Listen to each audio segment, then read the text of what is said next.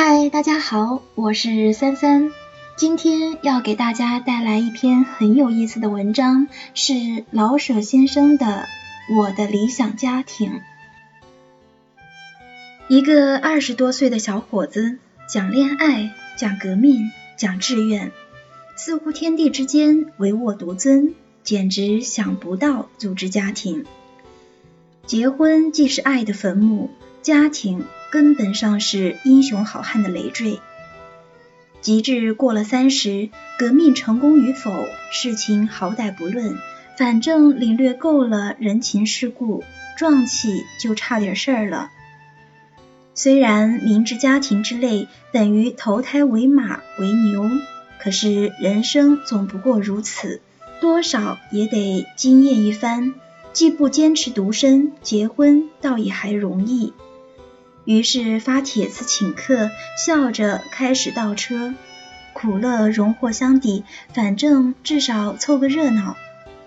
到了四十，儿女已有二三，贫也好，富也好，自己挣头苦咽。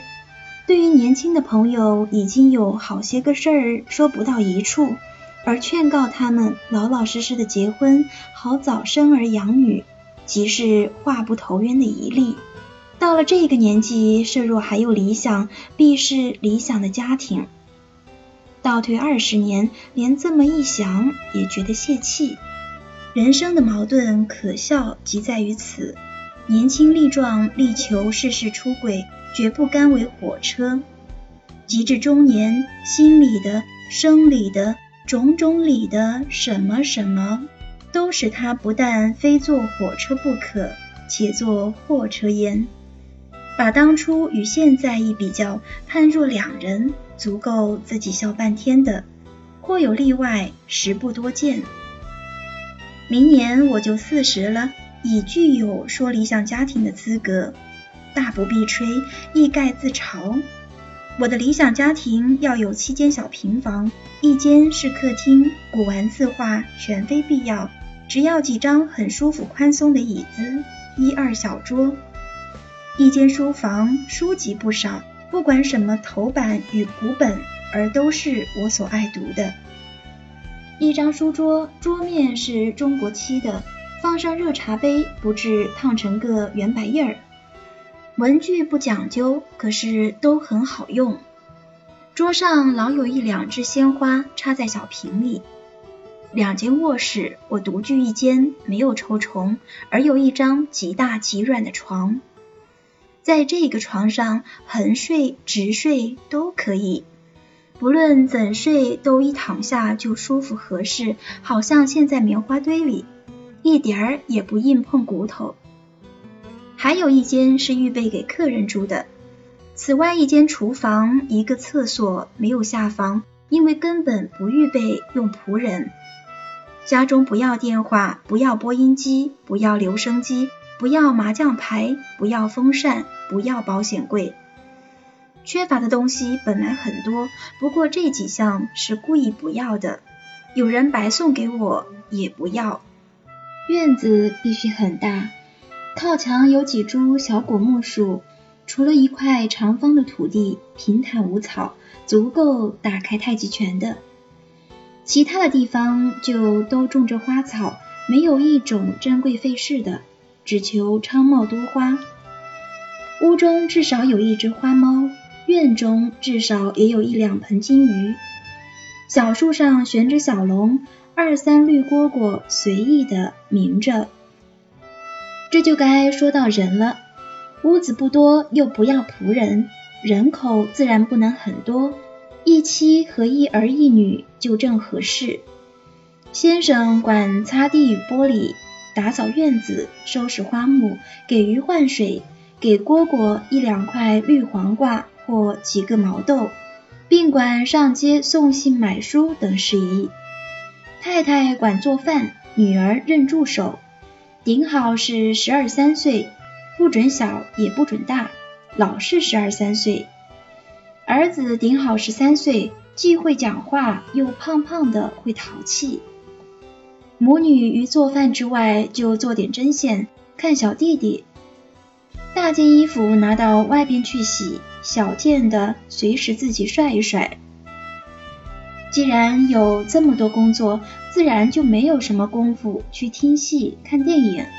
不过在过生日的时候，全家就出去玩半天，接一位亲或友的老太太给看家。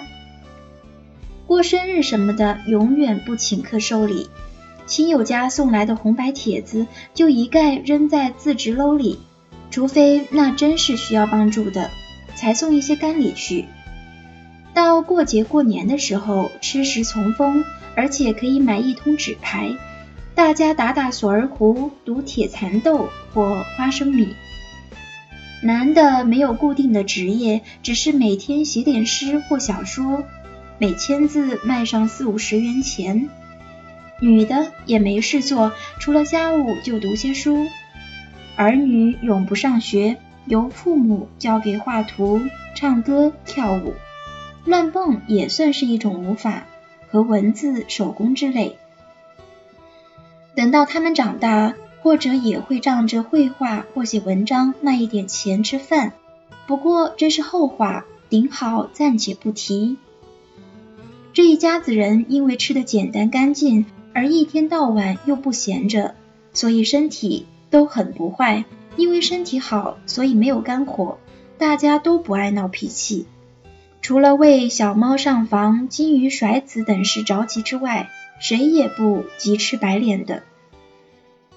大家的相貌也都很体面，不令人望而生厌。衣服可并不讲究，都做得很结实朴素。永远不穿又臭又硬的皮鞋。